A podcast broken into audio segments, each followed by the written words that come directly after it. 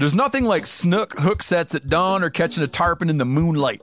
Find your next fishing trip made easy on fishingbooker.com and experience the magic of the Sunshine State or any other destination on your fishing bucket list. Book a blue water adventure in search of sailfish or go snapper fishing with the kids. With over 6,000 captains and trips to choose from, planning your next one just got a whole lot easier. Download the Fishing Booker app on the Google Play or App Store or visit them online at fishingbooker.com to book your trip today. Oh, oh, oh, O'Reilly. You need parts? O'Reilly Auto Parts has parts. Need them fast? We've got fast. No matter what you need, we have thousands of professional parts people doing their part to make sure you have it. Product availability. Just one part that makes O'Reilly stand apart. The professional parts people. Oh, oh, oh, O'Reilly! Auto Parts. You ever get that feeling the walls closing in, the concrete jungle suffocating you? You crave some wide open spaces, the chance to connect with nature, maybe in a spot all your own. Well, head over to land.com. They've got ranches, forests, mountains, streams, you name it. Search by acreage. You can search by location. You can search by the kind of hunting and fishing you're dreaming of. Land.com. It is where the adventure begins.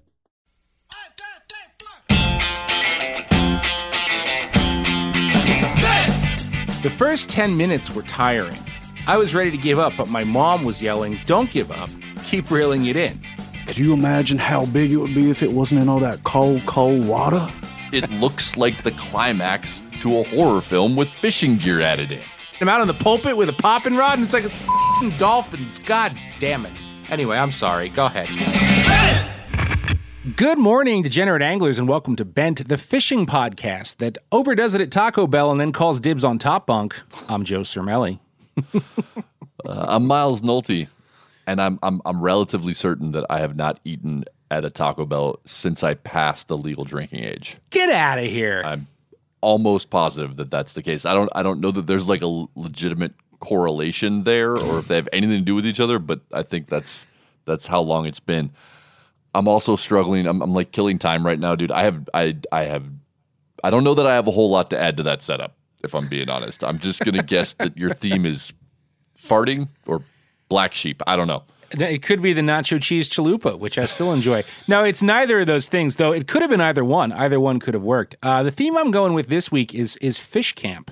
And to clarify, I'm not talking about swank lodges, right? Like you and I have both been blessed with the opportunity to stay at some pretty choice lodges over the years. But I'm talking about those trips with a handful of your boys, like all packed into a shitty motel room or a rental cabin or a house, right? Nobody's cooking for you.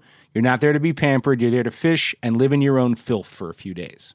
Yeah, I I think the difference in our experiences, most of mine have involved tents, not permanent structures. Like every time Fair. when I think of fish camp, it's always either just sleeping out in the dirt or in a tent. Uh, but I'm with Yeah. you. I do love fish camp. Yeah, me too. I don't love camping camping, so that's why that varies. But anyway, I got this idea because I recently had one of those trips. And sadly, it had been a while, right? Like for many of us listening, those trips are getting harder and harder to pull off. No doubt. Right? Because like the one friend you could rely on to vomit in the family room and make you forfeit your security deposit is now like running the children to ballet practice Um, too. hold on, you hold know? on. I'm going to say that's another benefit to camping. You, there is no security deposit. You don't have to worry about that. Just put. I'm just going to point that out. you got me there, but there's also not a shower, which is important to me. Um, but you know, that guy, he just doesn't have time to be the guy that doesn't end up fishing on day one anymore. You know, No, he he's doesn't. too hungover. So such is life. But before I tell you about my recent crash pad adventure, uh, what was your favorite fish camp hang?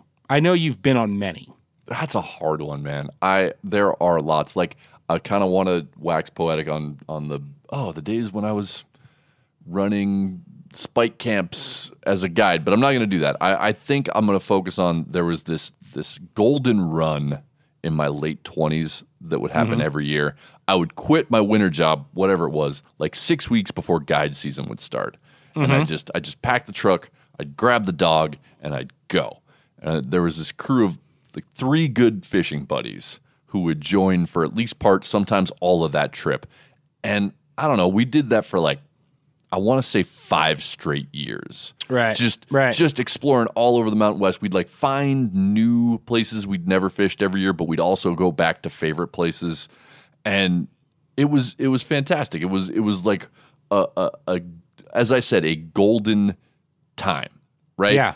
And and you'd have these I know you have this, right? We'd we'd run into what I like to call single serving friends Yeah. Oh yeah. when you're on the road, right? Yes. And they're people you have no desire to stay in touch with.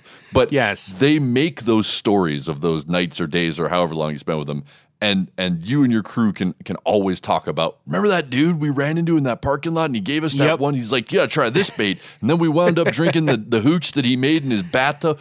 And you get to hold on to those, even though you're never going to see those people again. And we, so we had a lot of those, and we caught a lot of big fish. So those, Sure. that's my favorite fish camp memory smattering. I, I think my best ever, which yours is better, but it was in Louisiana. And for transparency, it was actually an industry gig with Simms and Costa. It just happened that all the people they invited were like really good friends of mine that I fished with. That's nice. s- separately, right? It just turned out that way. Um, and they rented a house sight unseen in the lower ninth ward, not too far from the French Quarter. And it was Hmm. weird because the place was immaculate and totally renovated, but like the house next door was partially burned down. Like it was a very, it That's was a very, that's very New Orleans. it's a very odd thing. Um, and we would just get lit up. We caught a bunch of tuna, huge redfish, grilled food. Someone in the neighborhood like died of an overdose out front. It was just good hangs, just wild times in that house. Uh, I feel a pivot coming on. You know what else I hear is a wild time, Joe? Tell me. Catching fish on the 13 fishing churro, which I just did yesterday, actually. It is a wild time, and thanks for bringing that up. Uh, yeah, so you know, right? The churro is 13's version of like the very popular paddle tail swim bait right now. Yeah. Of everybody has one. Yeah. Um, and thus far, I've only thrown them for smallies, but I appreciate the design very much, right? They're not uh, straight copycat baits like other companies have pumped out. The body has three joints that allow it, it like flutters on the paws. And I, I've seen it. I know it does this. And they have um, like a pretty snazzy keel design that keeps them horizontal. They do. They do. Uh, crappie and panfish like to grab the tail and shake it, but they can't. Yes. They don't get the hook. Just in Yep. case you're wondering, the, the, the, only the bass and the northerns do that.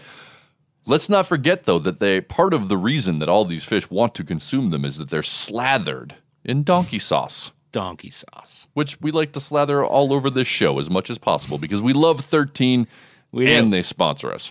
Anyway, you were uh, all of this, I think, along your theme is because you recently spent some time in a, a modern day fish camp, a modern day version of fish camp, right? And and I know all about this. I know where it was. I know who you're with. But why don't you tell all all of all the people out there? Give them the yeah. story.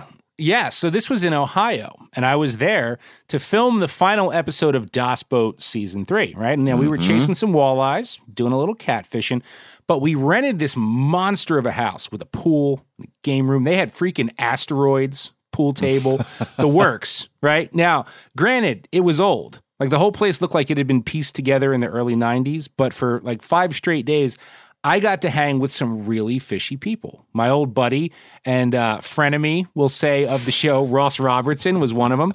Um, but I was I was hanging with with dudes I consider legends. Photographer Brian Gregson, he's our boy. Filmmaker R.A. Beattie, who's a good friend of yours. Both of those guys I consider good friends, and I'm I'm lucky to have known them for as long Yeah. as I have. And uh, look, I'm happy for you.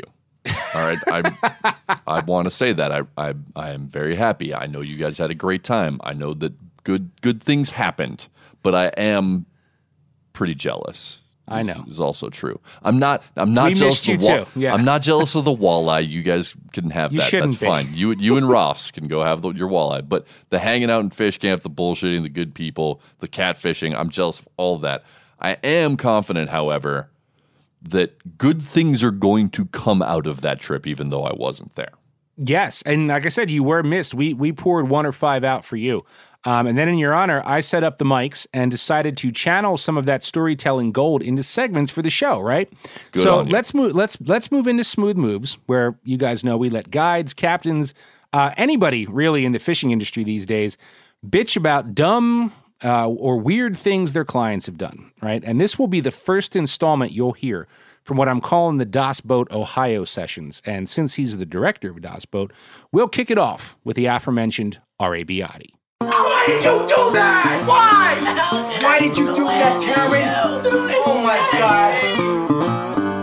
So, sitting with me here in Ohio um, while filming Das Boat season three, filmmaker extraordinaire R.A. Beattie. You're, said you just woke up from a nap. You were napping downstairs. I was not napping because we are working, so I Well, was but I don't. You're not trying to cover. We're between things happening, so you don't get in trouble in this. Um, it's kind of like a flop house, I'd call it, that we're in. Yeah, we're in this really bizarre little beach house, and we, well, we, I mean, look, we've been on the road now for two weeks, um, and you, you've been seeing what we're doing. We get Yeah. up super early, Yeah, we go to bed late, and so one of our mottos is, uh, you know, you sleep when you can. yeah. Oh, exactly. Yeah. And yeah, so I was just, yeah, Yeah. catching up on a little, little siesta. yeah. And to wake yourself up, you've got yourself a cold Busch Light.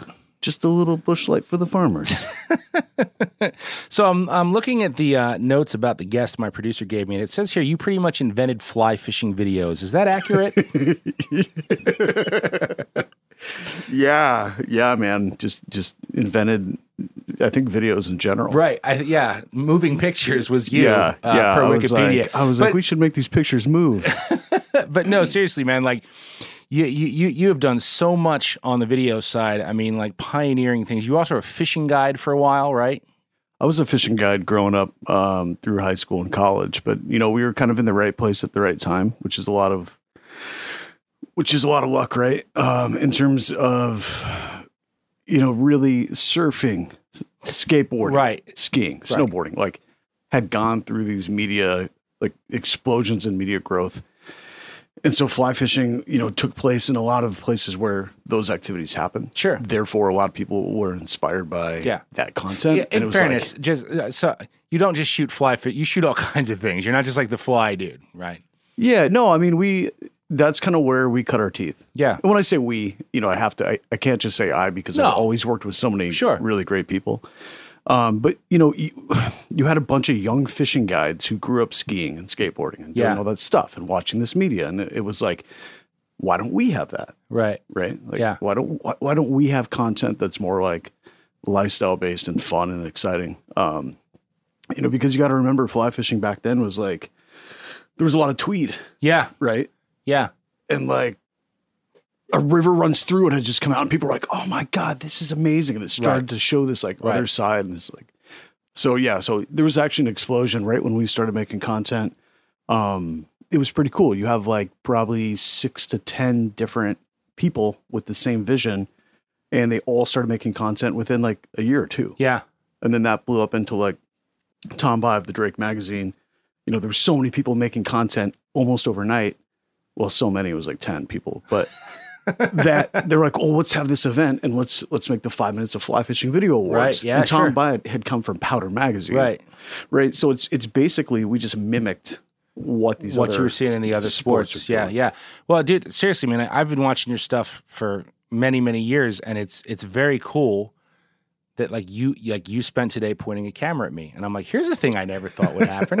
Friggin' R.A. Beattie shooting fun. me. It's fun working with you, man. But no, this has been this has been a very fun week. Um, but I mean, so we're doing smooth moves here. You know what that's all about. yep.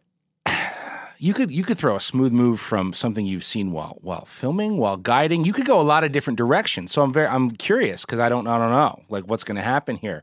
But the floor is yours, man. Make us laugh, make us wince, make us vomit. I don't know. So lots of stories. I think the one that I have not told before Ooh, I like that, that I already. like um, Exclusive. I'm, I'm thinking through how I can tell it and be very sensitive to different people involved. But basically, when I was a young fishing guide in the Roaring Fork Valley, um, like I said, we were just coming out of like a river runs through it, and so fly fishing had ballooned almost overnight into this activity that like everybody had to do when they're like on vacation. right. Yeah. And so you've got, you know, everyone's like, "Wow, we're going to be, we're going to be in the mountains, so we have to go rafting, and we have to go horseback riding, and we have to go fly fishing, and like check all these little boxes." And so we did a lot of a lot of that. And so a byproduct is you just got a ton of characters all the time from all over the country, Sure. all over the world, just tons of transient people trying fly fishing. So one morning we had some folks from the south, and they showed up, you know, heavy accents, and they wanted to try out fly fishing. And so I had a gentleman who owned probably one of the biggest NASCAR Mm. Race courses or like race facilities. I'm not going to name the exact one, Okay.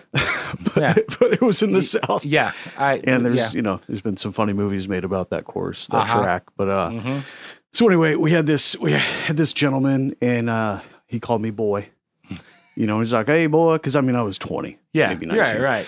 and he's he was an older gentleman he's like hey boy he's like why don't you come over here and like help me like how do i set up this fly rod thing over here and like super nice guy but uh you know very very southern. Um and so I, I had these i had him i think i had his like his brother-in-law or somebody we're fishing uh get him set up and i'm downstream helping his his brother.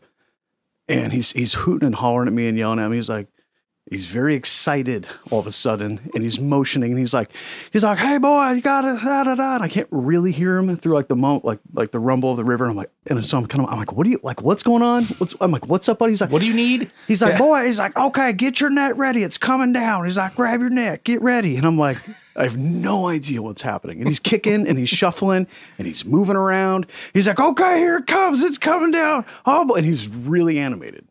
He's Right. really excited about this. And I have no idea what's happening. and this, there's all this mud and, you know, bugs and all this stuff flowing down the stream towards us. And we're like 15, 20 feet maybe down below him. And I, I start to see like something there's like a bunch of color coming through the water and um this big pink shape starts to kind of emerge and i thought maybe oh maybe he's dropped something maybe he's dropped his water bottle like i don't know so anyway i have my net ready and this big pink object flows through and i dip my net and, and grab it and i come up and it's just a big veiny bastard just a, said. i mean like just a baby arm of a uh, of a dildo Right. and I mean the kind that takes like four D batteries. Like, Oh wow. yeah, it's got gears Uh-huh. and stuff. Like this is a big one. That's like 301 level. You don't buy that one your first yeah. time in I the mean, shop. Someone was yeah. super bummed when they lost it. Yeah. right? They're like, like it, it, it wasn't cheap, and so and so I'm standing there. And, Wait, uh, before you go on though, uh, did he legitimately think think he had a fish? Like he legit he No, I think it all was okay. So it was stuck in some rocks by his feet, and he knew, like he could see it, and he was really excited about what he had found. I see. And then so he wasn't on his kick it. rod. He wasn't no, like fighting no, no, no, it. no, no. That would have been amazing. It. Got it. Okay. Can you imagine? No, I, No, I, I was imagining it until we clarified. No, yeah, no, I'm sorry. That No, would no, have been no, no. I should have, yeah, I should have Got just, it. I should have just lied and said he actually hooked it. no, he, so he's, he, no, he was really excited about this, and he didn't want it. He wanted to get it and wanted me to net it, and like didn't want it to escape. Right. so anyway, I, he's, he's still really excited, and he's like, oh boy, oh boy, let's see that thing. And I, you know, I like walk up to him and I show it to him, and it's sitting in the net, and he's looking at it, and he's like, oh boy. Could you imagine how big it would be if it wasn't in all that cold, cold water? so then, uh, so anyway, so he had his prize and he, he was shaking it around and took stuff. like and- he. Uh, yeah, and so what he did is, uh, you know, he'd shove in the top of his waders, and he, he was walking around. And so throughout the course of the day, we are w- walking along this river trail, and there's a ton of people from Aspen, you know, like like little yoga people running around, and bikers, and like all the beautiful people right. are like out recreating and being healthy. Everyone's super nice, right? And so as you're walking, as they're coming by you, they're like, "Oh, hey boys, how's everything going? Are you catching any fish today?" And every single one, he would be like, "Yeah, we got this," and he'd reach in his pocket and pull it out and and, and shake this big pink dong around. And uh, and I was like, I was like, dude, we're gonna, they're gonna call the cops. Like, so anyway, that's probably my Did you get a good tip that day for that net job? just the tip. Just the tip. Boom. We're out. Segment done right there. You know, this is true. At the fish camp I mentioned earlier, we like to fish this one stretch of river that paralleled a, a pretty busy trucking highway. You couldn't see the river for most of it, but it was right there. You could hear while you were fishing, you could hear the trucks going by.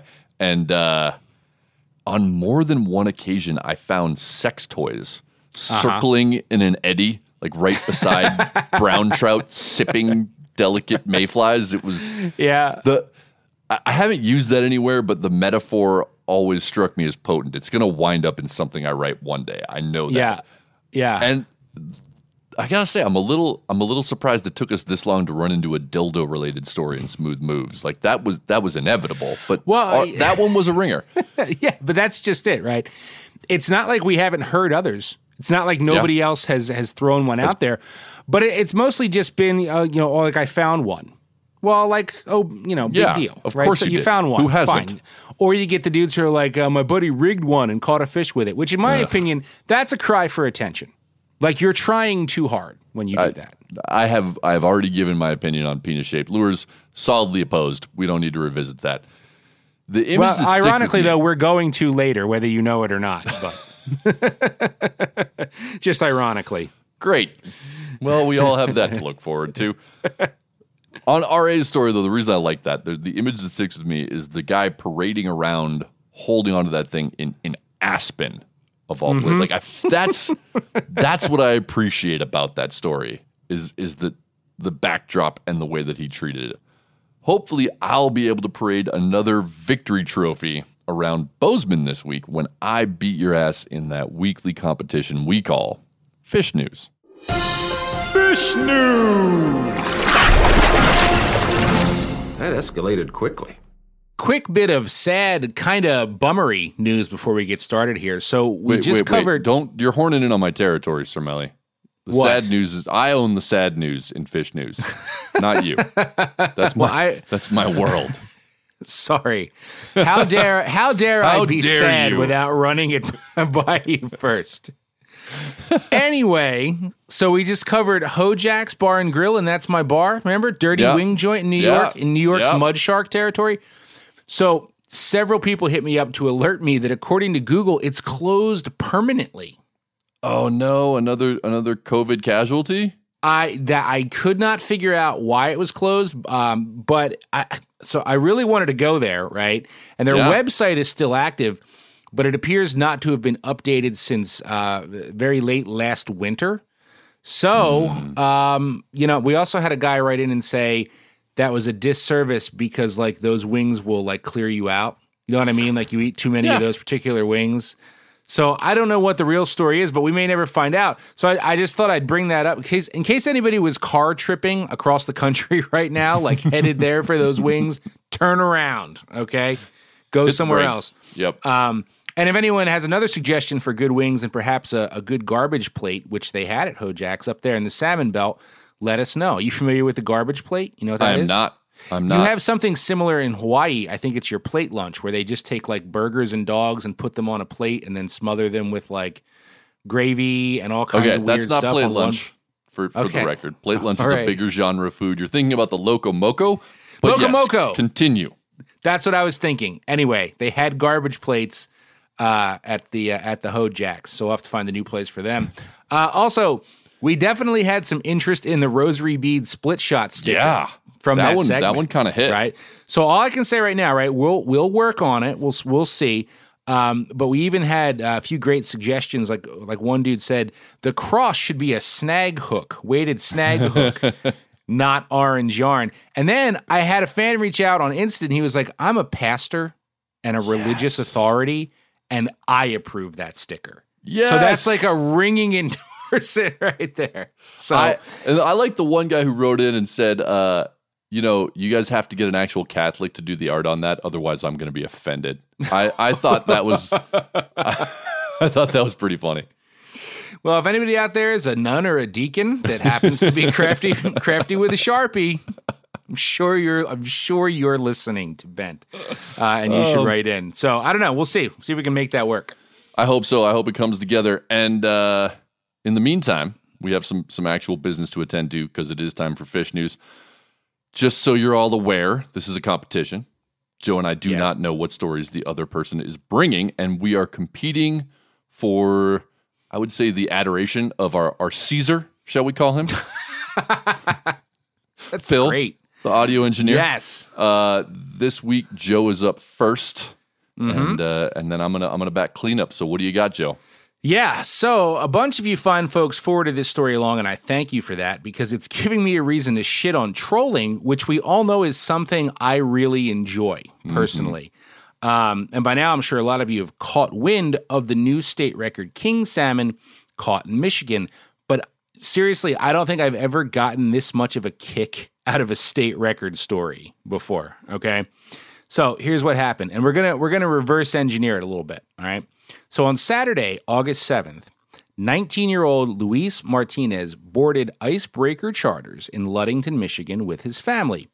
By 7:30 a.m., Luis had put a 47.86 pound king salmon on deck, breaking the previous state record of 46.06 pounds, which had stood since 1978. All right, so old record, right? Yeah, like double his age, more than double yeah, his age. Yeah, exactly, right? So this catch, of course, just totally thrilled DNR because the fish was in really great shape, right? They got great samples from it to study.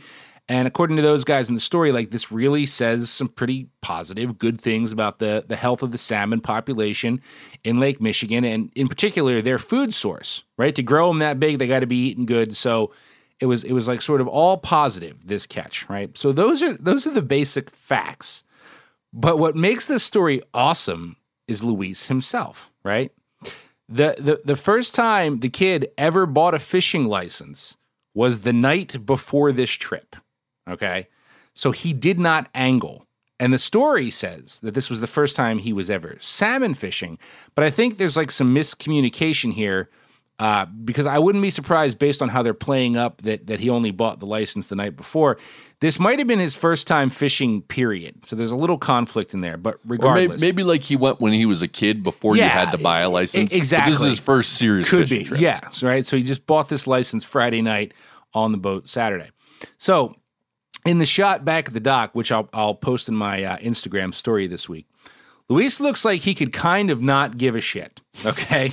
And dare I say, like, be happier in front of a computer with a headset on than fishing. Now, listen, before you jump on me and say, well, that's not fair, okay? Here are some quotes from Louise from the story. Okay. First one, ringer. I honestly fell asleep the whole way until my mom said, You're up. And I was like, What? They handed me the fishing pole, fishing pole, and I started reeling the thing in. So that was the first one right away. I was like, Oh, he was sleeping? They were trolling. There we go. Next quote The first 10 minutes were tiring. My arms were sore. I was ready to give up, but my mom was yelling, Don't give up. Keep reeling it in. Right? Wait, But he's here's- 19? 19. Okay. Oh. These are, yeah. And then here comes the clincher. The fish started to jump out of the water. You could see it. And they were like so excited because it was huge. I was like, it's just a fish. There's nothing special about it. At least that's what I thought. So people people are comparing this to winning the lottery, which I get and I would say is accurate, right? You bought a license the night before you go out on a boat and like bang, state record king. I just think it's funny because like the gravity of the situation I think is is really kind of lost on him. You know what I mean? Clearly. He's like, "Yeah, cool. Okay."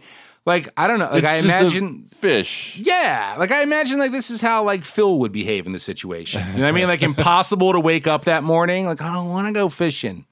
Sleeping in the Wagon Queen family truckster on the way to the dock, and then just curling up on the bench seat of the boat and going back to sleep. Um, anyway, so final thought for debate because this story illustrates something I've always thought very well. Right. So, in my opinion, the person who should get credit for breaking the 43 year old record is the captain of the boat, not the guy that reeled it in. Right? because Absolutely in tr- correct. In trolling scenarios, especially like this, where clients are just being handed the rod, the boat is catching the fish. The captain is finding the fish and choosing the lures. And personally, like I rag on trolling all the time. It's not that I don't ever do it, but the only time I feel like I'm part of the victory when trolling is when I'm actively working and like setting Yeah. that spread. Like in tuna trolling, I want to be dirty and ri- you know rigging the ballyhoo and deciding Yes. how far back this will go and how far back that will go, so that when something gets bit, like you feel like your intuition and knowledge helped make that happen, right? But just recently, so we we were filming Das Boat in Ohio with my boy Ross Robertson, and he put us on some really nice walleyes. He always does. I credit him with the biggest walleye I ever reeled in. Was with him years ago. Super dialed, super dialed, and I appreciate that so much. But he he noticed that bite. You know what I mean? He grabbed that rod. He handed it to me. I reeled and followed instructions. You know, so I, nice fish, but did I catch that fish? I don't think I did. Like if that had been a record fish, Ross caught that fish. I just I just reeled it in. You so just happened to be holding the rod and I just happened to be holding the rod. So not taking anything away from Luis, although maybe like a tiny bit, just because it's funny. Because I don't think he are. wanted. I don't think he wanted to be there anyway. Okay, but I mean, I just always get a chuckle out of these trolled records in a lot of these scenarios because it's like, man, you just happen to be there. It's exactly right. So, you were just the warm body on the crank. That's Correct. it. That's all you Correct. did. did Yep. Which which requires very little skill. Like a, Yeah. maybe a little bit of endurance. Like oh, you had to reel it in for ten minutes. I'm so sorry for you. But like, there's no skill there. Yeah, I mean, look, and I'm not taking away. I mean, a 47 pound king, that's going to a tussle. huge king. Right? That's a huge king. But even then, I mean, when you're in a charter boat scenario, you know, you got at least a captain, maybe a mate too, doing the same thing, telling you like real slow or real faster, move Yeah. over here, point your rod this way, do this, do that. And as long as you're listening and following instructions, chances are you're going to land it, you know? So I just think about that stuff when you know there's so many guys out there that are like really chasing something that would kill to be the guy that, Yeah. that has the state Spent their record life Michigan. King. Yeah. yeah, exactly. Exactly. So I think right now this is a great moment for me to to admit that I saw this story in about 80 different places yeah. and I never read it.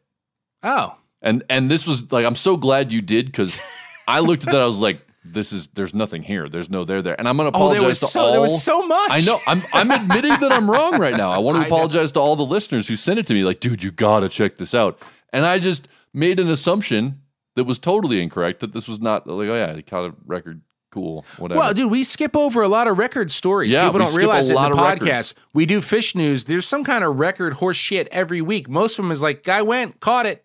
Great. rec- like, who cares? That's and that's what I assumed. So I Yeah. never read it, but Yeah. I'm so glad you did because this those quotes were absolute Oh, epic. gold.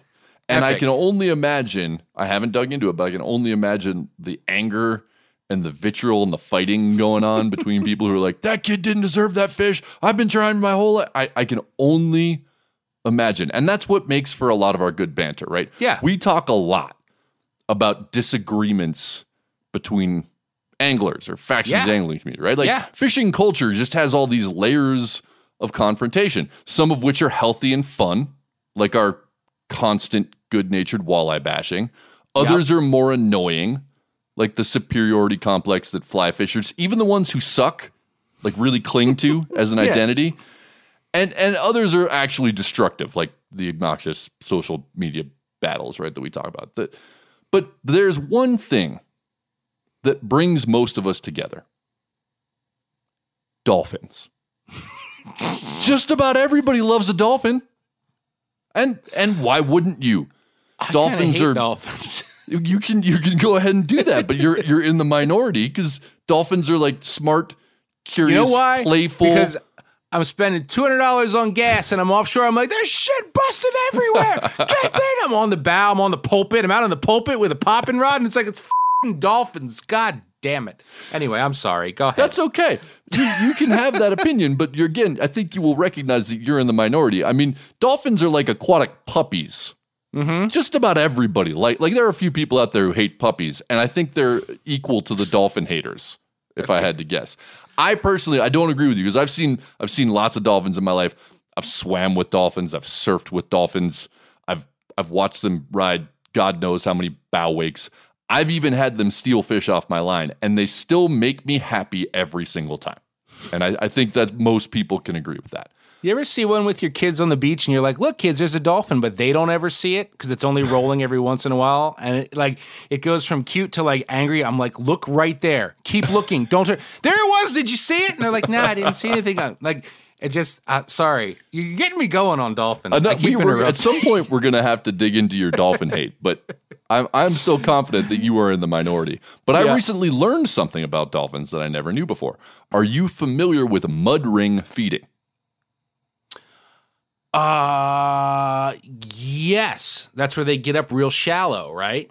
Different, but we'll we'll cover we'll cover off on that one too. Okay. Like that's the, what you're thinking of is I'm a not going to ruin it, but I think of like it's a tactic. They okay, Exactly. Go ahead. And Yeah. and and dolphins have all kinds of creative and interesting feeding techniques they've come up with because they're smart. And I'm sure you've seen video, and, and the one that you're talking about uh, is called strand feeding, right? Where you get this whole group of dolphins and they push bait fish up shallow and they actually Yep. create their own bow wave that throws bait fish up onto the sand. Yeah. And then the, the dolphins throw themselves up just enough on land to eat the fish, and then they can kind of scoot back into the water.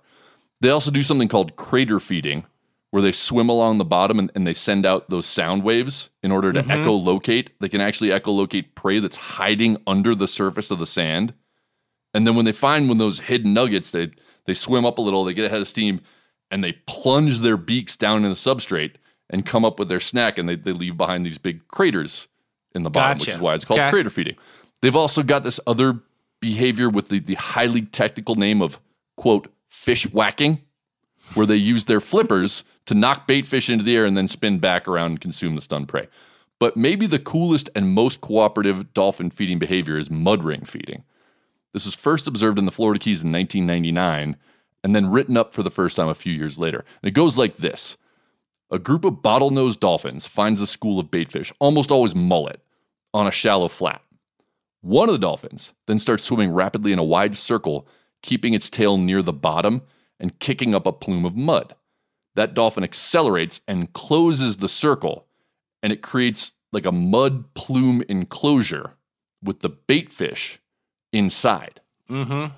And mm-hmm. upon being caught in what is essentially like a mud pen, the bait fish try to escape by jumping out, where the pod of dolphins is waiting to catch them with open mouths. Okay. It's pretty cool. It's Okay. it's definitely worth looking up on YouTube the next time you're bored. I have either seen this on Blue Planet or Bill Dance Saltwater. It was one or the other. I don't remember. I sure hope it was Bill Dance. but but here's how this counts as, as fish news, actually newsy. Since this feeding behavior was first recorded 22 years ago, it's only ever been seen in Florida. Mm-hmm. Dolphins are known to have localized fishing tactics.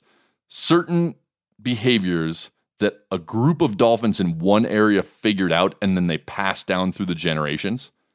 And mud ring feeding has up until now remained totally unique to the dolphins that are in and around Florida. But researchers recently observed bottlenose dolphins in Belize doing the same thing. And this appears to be a totally new behavior for this population. Now, my first assumption upon reading this was that some dolphin from Florida like got a wild hair, maybe got in some trouble with its Floridian pod and just bailed to Belize. But it, it turns out I don't I don't know very much about dolphins because I was completely wrong. They don't do that. They don't just bail out and go to a different area. Researchers hypothesize that the Belize dolphins figured out the strategy on their own.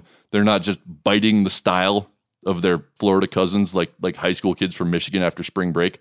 Since hmm. Belize has significant mudflat habitat, much like parts of Florida, it makes sense that the dolphins might independently discover that they can corral bait by stirring at the mud in a circular motion. I, for one, am no fan of mullet when I'm flats fishing. And so I'm I'm hoping that dolphins worldwide start figuring out how to just kill them on the flats and that I someday get to observe this phenomenon in person while I'm sight casting to either tarpon or jacks standing on a flat. That's what I hope. Why the mullet hatred? What's wrong with some mullets up on the flats? I mean, I think you know as well. They're they're the most unpredictable neurotic fish out there, and you're you're stocking up on whatever, like your jacks or your bonefish or whatever it is, and then all of a sudden some mullet's just like ah, and he goes flying out of the water and spooks everything within within the area, like the fish that you're just trying to get up on for no reason. You didn't do anything to that mullet. They just throw themselves out of the out of the water for no reason and freak everything out. I, I I know that happens. I don't know if that's ever happened to me specifically. Because I feel like, yeah, like bone fishing and stuff I've always done in in like Abaco or Turks and Caicos, and I feel like there were no mullet there on those Oh. flats. That has But happened to me the- more times than I can count. But I mean, seeing it in Louisiana where you're going skinny for reds and it's like mullet, mullet, mullet. Oh, 400 mullet just went into the sky. We need to go over there Over right there. now. So I don't know. I don't, I don't share the same hatred for mullet. Those You hate- dolphins so are. wait, you like mullet but hate dolphins. I think that that puts you in a very unique category. No, I, I think it's just it's just a difference in what we do. Like uh, in the in the the, the salt scene over here, dolphins can either throw you off Like you'll burn some gas chasing dolphins because you see just mayhem out in the distance Yeah. and you think it's stripers or whatever. I've done that. And I've also been in scenarios where like you're on a good bunker pod and you know you're marking bass or something underneath it, and the dolphin has just come in. And It's like, well, that's done now, you know. Okay, I've never had that happen. The other one, I've definitely chased down dolphin, thinking, "Oh, something going on over there," but I've never And had I'll, them. I'll, I'll tell day. you, and I don't know if you've experienced this, even though I know you've been there. The scariest, meanest, most asshole dolphins are the freshwater pink dolphins. Oh yeah, the they Amazon. are. But I also love them. I think they're kind of amazing. I thought they were super neat until I'm like, I just want to release this nice peacock bass that I, after all the fight and all the fun it's given me, I just want it to go back to its home. And they, you want to talk about correlation between puppies and dolphins? Those things were like dogs, man. Like they Oh, would yeah. not go away. They were like dogs begging at a dinner table. Yes. Almost the entire time, there were one or two of those pink dolphins around our boat, and they would come take your hand off at the wrist if you let them. Like they were aggressive. you let a peacock go, oh, like oh, they were it. there. They were on it. I have video where we're like, please, please get back to the root snarl, little fish, and like just pink dolphins blowing them up out of the water. So I have I have some of that video myself. Yeah. yeah. So pink dolphins, yeah, dolphins. Hey, hey, let us know. Do you love them or hate them? I don't know. They're okay. Uh, even when I was a kid, like somebody give me a shark coloring book and a dolphin and whales coloring book, I'm like, I don't want the dolphin and whales coloring What's book. What's wrong with you? I don't want that. What's wrong with you? O'Reilly Auto Parts are in the business of keeping your car on the road. O'Reilly Auto Parts offer friendly, helpful service and the parts knowledge you need for all your maintenance and repairs. If you're confused about what part you need, like what wipers are going to be the best, what replacement headlights are going to be the best, go into O'Reilly and talk to the people that work there because they're great and they're super friendly and they'll get you squared away where you walk out knowing you got the right thing. They've got thousands of parts and accessories in stock, either in store or online, so you never have to worry if you're in a jam. Do you need your windshield wipers replaced? You need a brake light fixed? You need some quick service? They'll help you find the right part or point you to the nearest local repair shop for help. The professional parts people at O'Reilly Auto Parts are your one stop shop for all things auto do it yourself, and you can find what you need in store or online. Stop by O'Reilly Auto Parts today or visit us at o'reillyauto.com slash meat eater. That's o'reillyauto.com slash meat eater. You ever get that feeling you're stuck inside staring at screens and a primal urge kicks in? You crave wide open spaces, fresh air, the chance to connect with the land? Well, maybe it's time to find your own piece of the wild, but searching for property can be a maze. That's where land.com comes in. They got millions of listings across the country, from mountain ranches to hidden fishing holes. Their search tools are like a seasoned guide helping you narrow down what you want. Land.com isn't just about buying and selling. It's about finding a place to hunt, fish, explore, or simply sit by a campfire and listen to the crickets. So head over to land.com today to turn one day into today because trust me, there's nothing quite like the feeling of standing on your own piece of earth. There's nothing like snook hook sets at dawn or catching a tarpon in the moonlight. Find your next fishing trip made easy on fishingbooker.com and experience the magic of the Sunshine State or any other destination on your fishing bucket list. Book a blue water adventure in search of sailfish or go snapper fishing with the kids. With over 6,000 captains and trips to choose from, planning your next one just got a whole lot easier. Download the Fishing Booker app on the Google Play or App Store or visit them online at fishingbooker.com to book your trip today.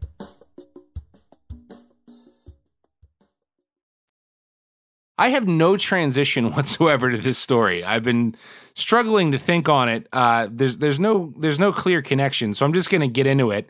Um, this one comes from the Bangor Daily News, uh, Maine. For those of you who don't know where Bangor is, and it sets up an interesting debate. Okay, so uh, the, according to this story by Bob Mallard, Maine is poised to receive 4.5 billion dollars from the Federal American Rescue Plan designed to help states recover from losses due to the COVID-19 pandemic, okay? Now, 3.2 billion of that goes into COVID testing, vaccinations, uh, unemployment benefits, like super COVID directly related things, okay? But it leaves an extra 1.3 billion sort of just hanging out there, which can be used, according to the story, however Governor Janet Mills sees fit. And she says she's going to put that money into uh, the Maine Jobs Recovery Plan to help boost the economy. But she's already earmarked 20 million of this taxpayer money to quote modernize two fish hatcheries and install upgrades at all eight of the Department of Inland Fisheries and Wildlife hatcheries, right? So Mallard, who's a is, is a pretty well known guide, outdoorsman, and writer, right? He's been around. Um, is asking, is that really what we should be doing with that money? And if so, is that fair to the non-fishing masses? Right. So Mallard says that uh, the Wildlife and Fisheries Department claims recreational fishing brings 320 million to the state economy annually. But then he did other research uh, with the Federal Reserve that shows Maine's gross state product in 2020 was 66.2 billion. And I'm sorry for the numbers, but it, they have to be there. That matters. That right, it matters, important. right? And so what that means is that recreational fishing represents less than one half of 1% of the total gross state product. Yeah. So then Bob goes on to say that uh, there's a press release that claims there were 350,000 licensed anglers in Maine in 2020. That's residents and non residents combined. But the real number was more like 250,000. If that's true, he says if you do the math and look at Maine's 1.3 million residents, less than 15% held a license in 2020. So what he thinks is that this is a reaction, this this this money going to hatcheries is a reaction to the 20% bump in license sales in 2020, which a lot of states saw, right? We don't need to beat that to death. There were a lot more anglers out there, a lot more licenses sold. Um, but he brings up the argument, which is a fair one, I think. He says, like, hey, can we bank on those people year after year? Or as the pandemic slowly fades out and people get back to work and a little bit more normal life and so on, will they be there? Because 20 million is a pretty big investment in like sort of an uncertain future in in that department, right? So I'll wrap this up with with a quote from the story. And this is sort of drives his his his problem with all this home. Mallard writes, most disappointing was Mills' statement that hatcheries were at the core of Maine's fisheries. This statement is misleading, dangerous, and somewhat self serving because the state government does the stocking.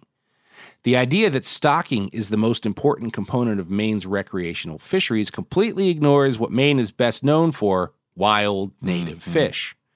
So, to promote the stocking of hatchery raised fish, many of which are non native, over wild native fish, including some found primarily or solely in Maine, is a disservice.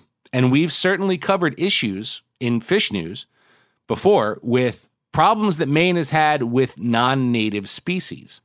So I don't know. I grabbed this because, it, like, to some you could hear, "Oh man, that's great. They're going to put Maine's going to put all this money into into fishing." Mm-hmm. But here's a guy who's pretty hardcore angler, pretty plugged in, and I actually see some of his points. Is that the best use of that money right now? I think I actually agree with him.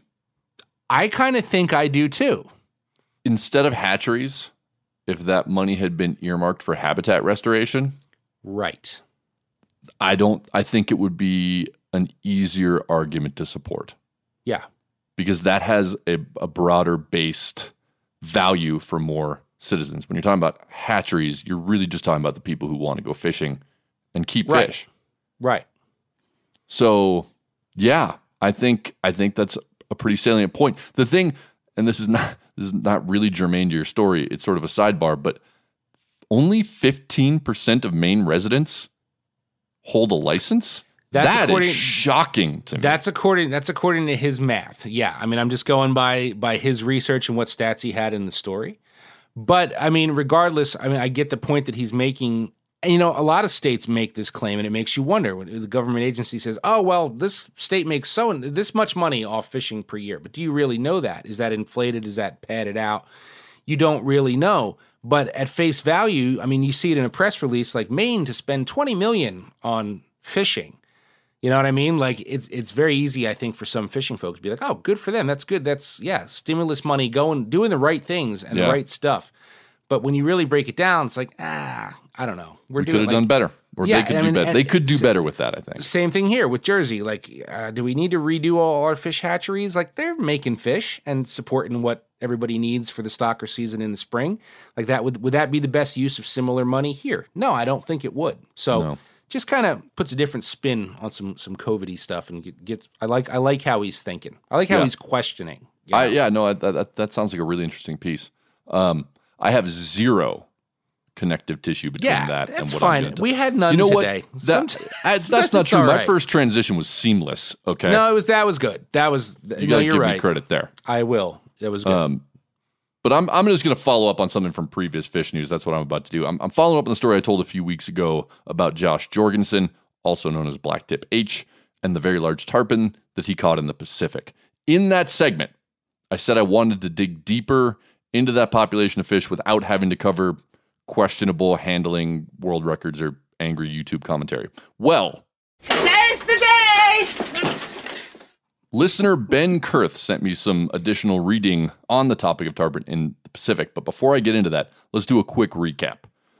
Over the past few decades, anglers on the Pacific side of southern Central America and northern South America have been encountering tarpon, which initially caused quite a stir but is becoming more commonplace.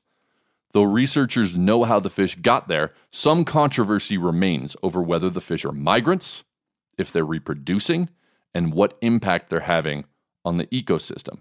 In the video we talked about, Jorgensen and his guide refer to the tarpon they catch as, quote, invasive, a loaded and possibly inaccurate term. I wanted to dig in and better understand this population of fish and what we do and don't know about them. When anglers talk about tarpon, they're talking about Atlantic tarpon. There is another species called Indo Pacific tarpon, but they're not a primary sport fish and they don't get nearly as big. Atlantic tarpon have historically been found in, well, the Atlantic. And they've been happily cruising around in that one ocean, munching on baitfish and gulping air for about 113 million years. Just over a century ago, in 1914, the Panama Canal was completed, connecting the Atlantic and Pacific Oceans through the Isthmus of Panama. Tarpon were first spotted in the Pacific locks of the Panama Canal in the late 1930s. And then, 10 years later, large adults were identified swimming around in Panama Bay. They have slowly spread up and down the coast and are now found from Guatemala to the Colombia Ecuador border, with large adults becoming more and more common in the southern part of that range, which is where Jorgensen caught his fish. The most recent comprehensive study that I could find about this topic was published in 2019 in the journal Reviews in Fish Biology and Fisheries. And after reading that study and a number of other sources, both research based and anecdotal, I feel like I have a better grasp on the situation. There is no doubt that tarpon have migrated through the canal. Interestingly enough, concern over aquatic species, specifically sea snakes, migrating from the Pacific to the Caribbean almost prevented the canal from being built. Biologists ultimately hmm. concluded that sea snakes couldn't survive the passage because much of the canal is fresh water. They were correct. The sea snakes never made it through, but other species have. Tarpon are thought to be the first fish that successfully traversed the 50 miles of saline, brackish, and fresh water and then came out the other side. Studies have shown that adult tarpon have plenty of suitable habitat and forage in the Pacific. So why haven't they just taken over that coast? To answer that, you got to look at reproduction. We know tarpon are moving through the canal, but are they successfully spawning? Juvenile tarpon, as small as 17 centimeters, have been found in a few places, but in 50 years of sampling, no tarpon larvae have been found on the Pacific side. They hmm. have, however, been detected at the locks on the Atlantic side. It's possible the juveniles or larvae are making their way through the canal, but it seems pretty unlikely. yeah. So the question remains what's going on? Tarpon are broadcast spawners. The adults gather in, in these big groups several miles offshore and they mix the milt and the eggs. yeah. Yeah. And, and then the fertilized larvae then ride wind and currents inshore and they're looking for brackish canals and lagoons. Because they mature slowly, young tarpon need a place to live where other creatures won't eat them. Tarpon spend up to the first decade of their lives in low oxygen backwaters where other predators just can't get to them. They can't live there. There's not enough oxygen. Tarpon Right. can gulp air. Yep. The Pacific coast experiences far more tidal shift than the Caribbean Yeah. side, Yeah. right? And so that means that those baby tarpon really don't have a place to live on the Pacific side, right? Because all those mangroves and lagoons and those those brackish habitats, they get completely flushed out at low tide. There's no It water makes, there. it makes sense. I mean, even if you just know about fly fishing, like Belize, it's all eastern side because they have all the shallows Right. and all the mangroves and stuff on that side of uh, Central America. Right. So so there's a real lack of of habitat for young tarpon to get through that life stage over there. The most likely hypothesis seems to be that the tarpon they're spawning in the Pacific, but very few if any of those larvae are able to find habitat where they can grow and mature. Right? So what you end up with over there is this perfect scenario for growing truly enormous fish hmm right? Some adults are moving through the canal, and a very few juveniles may be surviving into adulthood.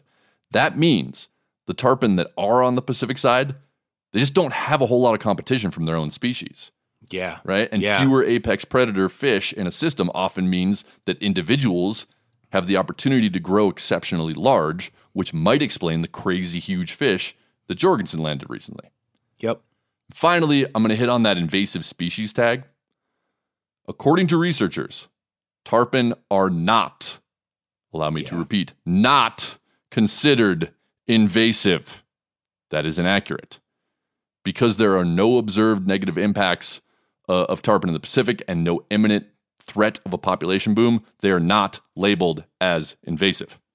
That's just a fact. Furthermore, they are not likely to become an invasive species for several reasons. First, like we just talked about, the Pacific coast lacks abundant habitat for juvenile recruitment. Second, tarpon are highly susceptible to overfishing. They're pretty easy to catch Yeah. relatively, and they're very slow to reproduce and grow. With all the subsistence fishing in that part of the world, tarpon are going to get caught and they're going to get eaten if they're around. Yes. That's just going to happen. And third, that part of the world is also experiencing pretty rapid coastal habitat degradation. Again, that's a problem for tarpon, and it's part of the reason that they're listed as a vulnerable species globally. All of that is just best guesses. We don't know any of it for certain. 80 years feels like a long time for tarpon to have been swimming in the Pacific, but if you think about it, that's only six or seven generations of fish. It's, it's possible the tarpon could find a foothold and take over on that side, but the evidence suggests that's just not likely to happen. In the meantime, though, the coast is probably the best bet if you're looking for a record fish. That's probably where it's going to happen. So you think it's shifted out of Africa? It was Africa forever. I know it was. I'm. I mean, I I think based off of what I no one else is saying that like that's just me stepping out a little bit. But if you think about a new species in an open system where they have the ability to grow without much competition from themselves, Yeah. I think there's a good chance. Well, if somebody gets down there and gets one, let us know. It won't be me. I did a 200 one time. I don't ever need to do that ever, ever again. You're good. You're once good. once was plenty. Well, there you go, man. I I mentioned last time this came up that I'd heard whispers about this and like little sort of uh, you know talk about the Pacific side, but it's fascinating to to hear that take on it, and that makes a lot of sense. Yeah. they just don't have the shallows that the east side have. Uh, what I want to know though is more about what's the Indo-Pacific tarpon. Should I be chasing that? Or is it like is it like the bonefish in San Diego Bay? You ever hear of those? Uh, I have heard of those. See, but it, you haven't been excited enough to go look for them because No. people are like, "Meh, they're I'm not excited enough meh." to go on a Indo-Pacific tarpon trip. If I happened to be somewhere fishing where they existed, I would probably chase them because it would be cool. But they don't get very big comparatively. They're they're pretty small. Okay, where do they live? Well, the Indo-Pacific. So you're talking like Japan, Australia, Papua Oh, New okay. Guinea, that whole area. I don't, I don't, I don't know the slang terms for these regions. Well, there you go. So they, they are not invasive. Uh, Phil, you got a lot to uh, chew on this week. Uh, I took a little shot at you, so maybe that hurt me. Miles called you Caesar, so maybe that'll help him. I don't know. But we're gonna hear from either. Phil. We're gonna he's gonna declare a winner, and then we're gonna move on to awkward moments in angling. And this one is really awkward and kind of scary. And I'm really hoping uh, more rather than fewer of you watch the movie that I reference in this segment.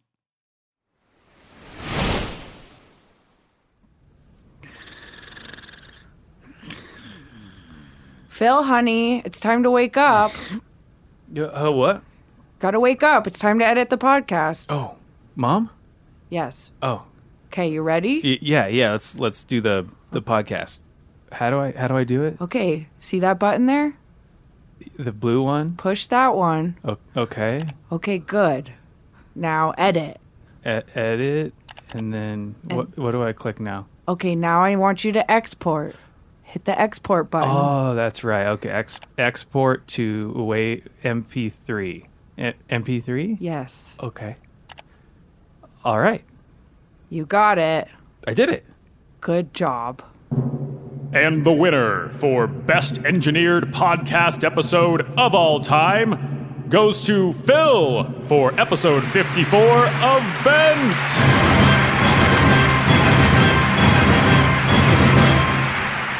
Is there anyone that you'd like to thank?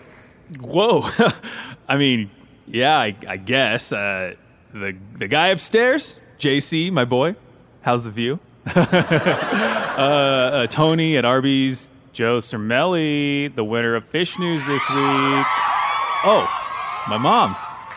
Mom, thanks for waking me up, and I couldn't have done it without you. Phil, honey, it's time to take out the trash. Mom, shut up! You're embarrassing me, God! Why don't you take a picture? It'll last longer. So last time on Awkward Moments, we had a young lady holding a striper that looked like she was about to cry. Remember this? Mhm. While her husband Mhm. stood behind her with a sinister look on his face. And I, I joked that it looked like a movie scene where a female victim is, is held at gunpoint and told like to start walking and don't say a word, right? Well, this week's awkward photo conjures another movie scene, and, and it's the ending to Sleepaway Camp and the look on antagonist Angela Baker's face during the big end reveal that she's actually been a boy the entire time. Now, if you don't know what I'm talking about, look up the ending of Sleepaway Camp on YouTube, and you will agree she makes one of the most terrifying faces ever. I I had never heard of this movie until Come on. until you, you never heard of it. Come no idea. on, Sleepaway Camp. No, no clue. Uh, But at your request for this this segment, I did look it up and I watched the final scene.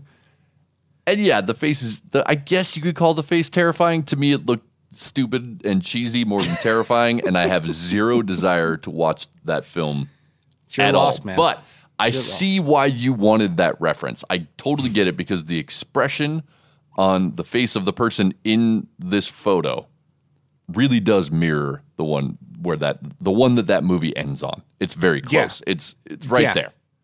Yeah. So this week's photo was sent to me uh, via DM by listener Luke Zakel. And he writes, This was taken on the Upper Genesee River in New York. By the way, boom, there's another shout out for the Jenny. everywhere. Right? We're making the Jenny famous uh, on the bents. Um, this was taken on the Upper Genesee River whilst fishing for smallmouth with mouse flies. I bumped into a decent brown trout, which was my first mouse trout. He then adds, side note, this fish was caught after switching out a master splinter that I had thrown for two hours with no bites and immediately hooked up on its replacement. Uh, wait a minute. Who was Go it? Was ahead, it do it. You're going to do was it. Was it you, Joe? Did did did you invent the I'm- master splinter fly? It's a it's a possibility that's my pattern. That's what yeah. I thought. The thing is, what you guys don't know coming. is that we're usually inundated with people fawning over how much they love Joe and the splinter and blah blah blah. You're like so great for making it. So I gotta say, I appreciate this because that was a very well turned, subtle dig. Because I don't know about you, but I mean, do you think do you think he was suggesting maybe that your fly sucks? You know, I kind of think he was. I think he was. I kind of think he was saying my fly sucks. think he but was. guess what, Luke? Okay, ten to fifteen other people say you're wrong. Okay. Uh, anyway, regardless, regardless of the fly, that's okay. I don't care what she caught it on. Props on the first night round. For sure. Right. That is an accomplishment, and um, luckily, that accomplishment was documented just so well. So well. Just perfect. So onto the photo. He he's night fishing, so obviously the photo was taken in the dark, which is perfect because if I were going to make a fly fishing themed horror movie, I think I would want this photo for the poster. It, it yes. and we'll we'll we explain. should do that. That's a great idea, by the way.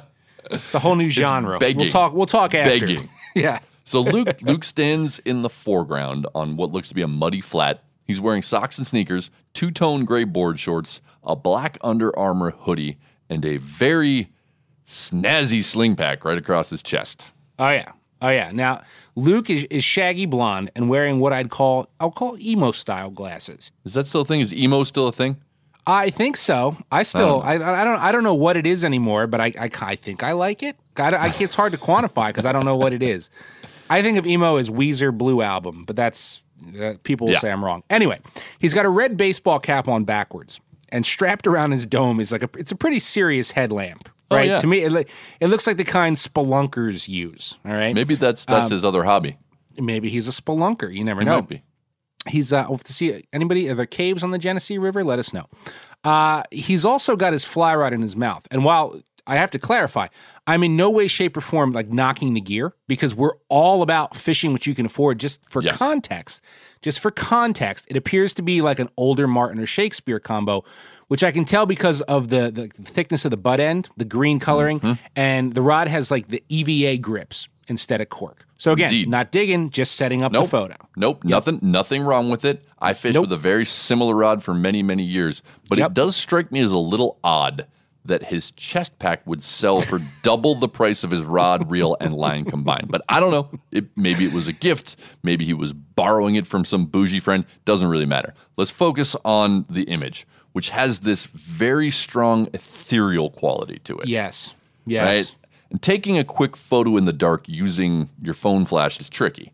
And whoever took this doesn't seem like they have solid photography skills, really. No. No.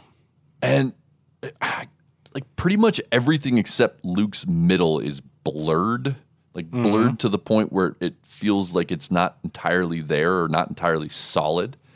And that likely didn't result in what he was going for. I, I'm guessing he was going for like a brag board shot of his first mouse brown. Mm-hmm. But what he got was definitely not that. I would, however, say it, it's it's a lot more interesting. Oh, totally. Totally. Right. So Luke is looking down, but not at the blurry 12 inch trout in his right hand. It's almost like he's staring at his friend's feet. And like he's you- staring into the abyss of yeah, evil. It- yeah. And if you photoshopped the rod out of his mouth, it would just look like he's screaming. Yes. Right. Uh, and once again, not kidding, his face, it's the end of sleepaway camp, right? So Yep. take the rod and the fish out of the shot. And this is like some like evil psychopath that just lunged out of the woods. That or it looks like this was taken at the precise moment like he was stabbed in the gut by the psycho killer at the end of a movie, at the end of a horror Yeah. movie. It's one of the, it could go either way. He's either the victim or the killer, but either way, it, it works. it, it looks like the climax to a horror film with fishing gear added in. Mm-hmm. And I, I think what probably actually happened is he was trying to get situated for the photo. He's like yelling instructions to the photographer while holding his rod in his teeth. And his buddy's just like, whatever, I don't care. Fish isn't that big. He snapped the thing before anybody was ready. He didn't bother to look at it and just told him, yeah, no worries, man. I got it. It looks great. Yep. But Yep. he didn't get it. At least not in the way that Luke was, I'm sure, hoping. Luke's left hand is this just a fleshy blur. So Yeah. I, he must have been waving it or moving around, and that motion resulted in it gives it the appearance that Luke just has no left arm. yeah. His left no, arm doesn't exist. No, for sure. And did I picture him with the rod just being like, "Oh, Carl, one second, I want you," and he just went click and Yep. like, I "Here's got your it. Picture, man." Um, but yeah, and the and the position of the blurry left hand, it makes it look like he's got one T Rex arm, which Mm-hmm. adds to the creepiness of the whole thing, right? And I know you people know what a T Rex arm is. Yeah. Like if Luke was chasing you with his arms in T Rex posture and this look on his face, like snarling and possibly drooling, you'd be terrified. I would. I would run Yeah. away if I if I ran into this dude on the river Fun at night. picture. I would Good run. picture. It was good. Luke, congrats on the, the first mouse brown. Yeah, I'm- man. I, I'm sorry Joe's fly sucked, but I'm very happy for you. I'm- Whatever. I'm, not sorry about what we said about your photo because, frankly, it's scary. I'm sure you're a very nice dude, but this image could give people nightmares. And if you do get nightmares, let us know. And if you've got an awkward photo that could make us laugh or haunt our dreams, whatever, send it to bent at themeateater.com and you just might end up getting roasted on the show. Uh, I don't know if I feel bad, but I do. I do kind of think we made Luke sound scary. Yeah. I don't. I. I. It was appropriate, but I don't know if it was appro. I don't know if it was right. I don't I don't feel that bad. I'm sure he's not. I'm sure he's a lovely young man, right? But in that just that nanosecond is. in time, right? His face looks like like the, like the screaming spider creature head thing from the thing. I'm sorry, and I, I found it frightening. I found it frightening. No, Sorry. you're you're. It, it was begging to be called out. The it is kind of a horrifying image, while also being hilarious. And speaking of being frightened, Joe is going to close out the show with an end of the line segment about a fly you will not find for sale because he invented it. But it's super easy to tie and based around one hell of a fish camp story that will also keep up with this week's um, low hanging sub theme. Fishy, fishy, fishy, fishy! Well, that's not loud enough, Bert. Fair warning, I'm changing names and locations for this one. Matter of fact, I've never told this story publicly, but given our theme of fish camp and despite trying like hell to come up with something better, I just kept coming back to this, knowing in my heart that the time is now and I'm doing the right thing. Years ago, in the before times, meaning the pre kid times, a group of my best fishing buddies and I would make an annual pilgrimage to fish for steelhead in, let's say, Michigan. I had been friends with a few veteran guides in the area who always graciously helped secure a crash house and graciously invited me and my buds to crash at it, while subsequently helping us get on the fish. What you ended up with, however, were two factions in the house the older guys and the punk ass 20 somethings. And we all got along smashingly, but naturally, we all had different routines too. The older crew would drink a scotch with dinner and turn in about 9 p.m., which was right around when my crew was 10 beers into a mandatory 30, carrying on while Most Extreme Elimination Challenge roared on the TV in the family room. It was around 11 p.m. when nature called my friend Ron. We'll say Ron. When he came back from the bathroom, he looked shaken and upset. What happened, man? We asked. Ron had opened the wrong door in the hall. Instead of the bathroom, he opened the door of one of our guides, Barry, who was lying fully nude on the top of his made bed, reading a magazine. It wasn't a pornographic magazine, nor did Ron catch him in the act of pleasuring himself. As I recall, Ron said, I think it was like a, a woodworking magazine. Barry was equally startled, of course, and at a loss for words, just blurted out, Do you need something? Naturally, upon hearing this, the rest of us just completely lost our shit. And for the entire rest of that trip, we didn't let Ron forget that he saw Barry's junk. Fast forward to the following summer. Back in those pre kid days, I had all the time in the world to completely refill steelhead boxes before the next winter. And after churning out a hundred fresh Estaz eggs, I decided to get creative. I tied a fly that combined the power of the San Juan worm with the jigginess of the clouser. I put two pink bead chain eyes on a nymph hook, added a little pinch of pink ice dub, and finished with a long pink chenille tail that I'd singe and roll into a point. It looked more like a bonefish fly than a steelhead fly, but I thought in shallower runs I might be able to fish it without the obligatory 13 to 15 split shot on your leader. That winter, me, the same crew of buddies, and Barry made the annual trek, but compared to the year prior, the fishing was a little slow. About midway through the first day, having gone through 12 colors of eggs and fleas with no luck, I tied on my creation. And within a dozen drifts, no kidding, I was tied into a steelhead. Not a huge fish, but it was a victory. And after I released it, Ron came over and said, Hey man, what, what did it eat?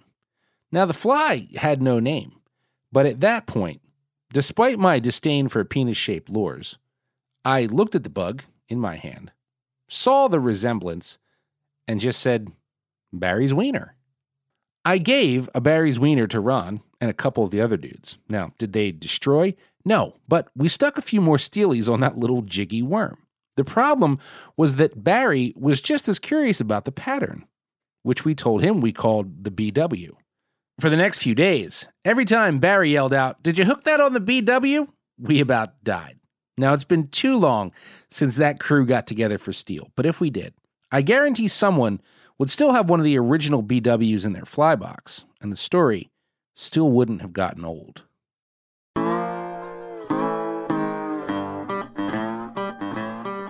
So that's it for this week. If you're headed to fish camp, and boy, we hope you are, remember failing to knock could result in fly being named after your package. When you're trying to shoot that night brown, make sure we can see more than dead people. And if you want your fish camp adventure filmed, R.A. Beattie will do it for bail money. I, I I've also heard. I have it on good authority. RA runs a special. Hire him to film your quinceanera. Get 12 flies free. Yes. Now, if you want free stickers, all you have to do is keep using those degenerate angler and bent podcast hashtags on Instagram. If we repost something you tag, you get stickers. Simple as that. You can also get swag from us if we use something you sent on the show. So please keep all those salesman items, bar nominations, awkward photos, and anything else you'd think we'd like uh, coming to bent at themeateater.com. And if you find a sex toy in the river, maybe next to some majestically rising trout, remember to fillet it on newspaper so it doesn't slide all over the place.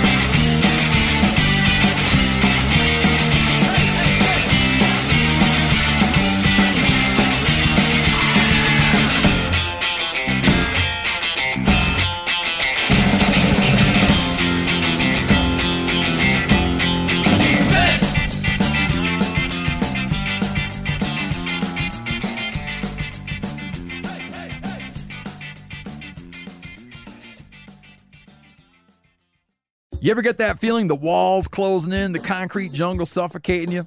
You crave some wide open spaces, the chance to connect with nature, maybe in a spot all your own. Well, head over to land.com. They've got ranches, forests, mountains, streams, you name it. Search by acreage. You can search by location.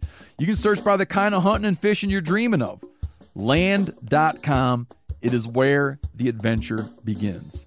Hey, we're going to take a little break here and talk about interstate batteries. Now, if you're like me, enjoying the great outdoors, you need gear that is as reliable as it gets. That's why I power my adventures with interstate batteries. I use interstate batteries in my boats. I use interstate batteries in my camper. Great for your truck, too. From Alaska to Montana, they're outrageously dependable. Battery is essential. With over 150,000 dealer locations, finding one is easy. For all your vehicles, land or sea, choose Interstate. Head to interstatebatteries.com and find your power today.